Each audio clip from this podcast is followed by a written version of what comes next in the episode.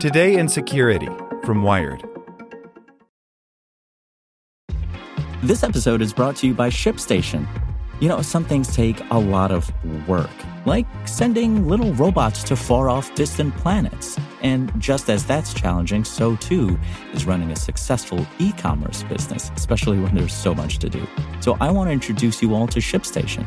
Now, I love using ShipStation because of its easy to use dashboard, which makes managing orders and printing labels a breeze and super smooth. Oh, and the customer service is just out of this world. It's exactly what you need to help grow your business. Sign up for your free 60-day trial at shipstation.com slash technews. That's shipstation.com slash technews.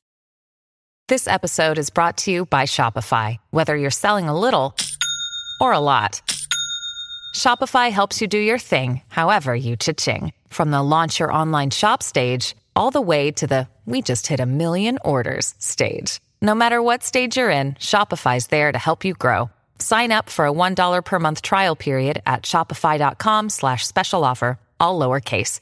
That's shopify.com slash special offer. Today in Security from Wired. Google warns of new spyware targeting iOS and Android users. The malware has been used to target people in Italy, Kazakhstan, and Syria, researchers at Google and Lookout have found. By Lily Hay Newman. In recent hearings, the notorious spyware vendor NSO Group told European legislators that at least five EU countries have used its powerful Pegasus surveillance malware.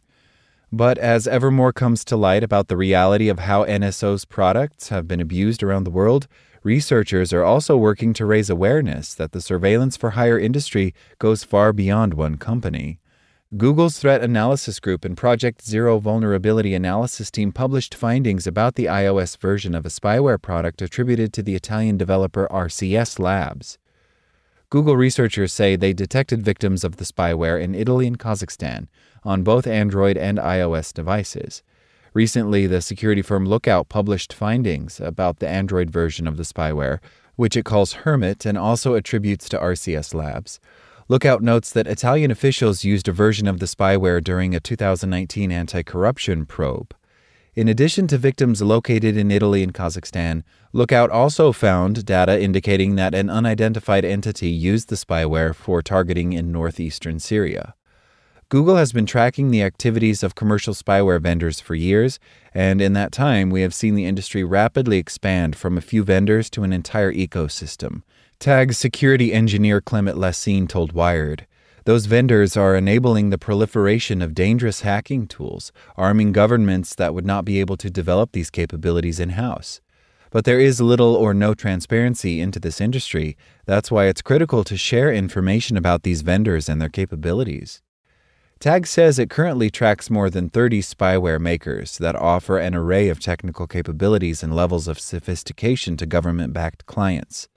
In their analysis of the iOS version, Google researchers found that attackers distributed the iOS spyware using a fake app meant to look like the My Vodafone app from the popular international mobile carrier.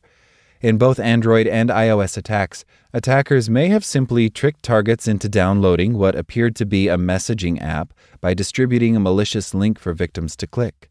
But in some particularly dramatic cases of iOS targeting, Google found that attackers may have been working with local ISPs to cut off a specific user's mobile data connection, send them a malicious download link over SMS, and convince them to install the fake My Vodafone app over Wi Fi with the promise that this would restore their cell service. Attackers were able to distribute the malicious app because RCS Labs had registered with Apple's Enterprise Developer Program, apparently through a shell company called 31 Mobile SRL, to obtain a certificate that allows them to sideload apps without going through Apple's typical App Store review process. Apple tells Wired that all of the known accounts and certificates associated with the spyware campaign have been revoked. Enterprise certificates are meant only for internal use by a company and are not intended for general app distribution, as they can be used to circumvent App Store and iOS protections, the company wrote in an October report about sideloading. Despite the program's tight controls and limited scale, bad actors have found unauthorized ways of accessing it, for instance, by purchasing enterprise certificates on the black market. Project Zero member Ian Beer conducted a technical analysis of the exploits used in the RCS Labs iOS malware. He notes that the spyware uses a total of six exploits to gain access to surveil a victim's device. While five are known and publicly circulating exploits for older iOS versions, the sixth was an unknown vulnerability at the time it was discovered. Apple patched that vulnerability in December, that exploit took advantage of structural changes in how data flows across Apple's new generations of coprocessors as the company and the industry overall moves toward an all in one system on a chip design. The exploit isn't unprecedented in its sophistication, but Google researchers note that the RCS Labs spyware reflects a broader trend in which the surveillance for hire industry combines existing hacking techniques and exploits with more novel elements to gain the upper hand. The commercial surveillance industry benefits from and reuses research from the jailbreaking community. In this case, three out of six of the exploits are from public jailbreak exploits, tag member Benoit Sevens says. We also see other surveillance vendors reusing techniques and infection vectors initially used and discovered by cybercrime groups.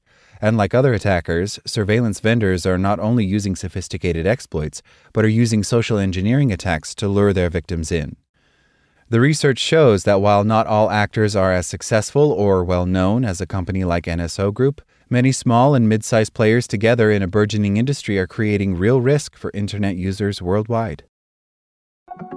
Like what you learned?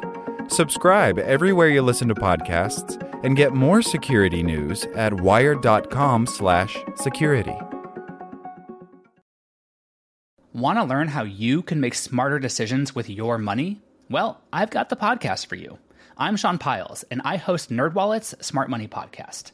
Our show features our team of nerds, personal finance experts in credit cards, banking, investing, and more. And they'll help you make the most of your money while cutting through the clutter and misinformation in today's world of personal finance. You'll get clarity on strategies to help you build your wealth, invest wisely, shop for financial products, and plan for major life events.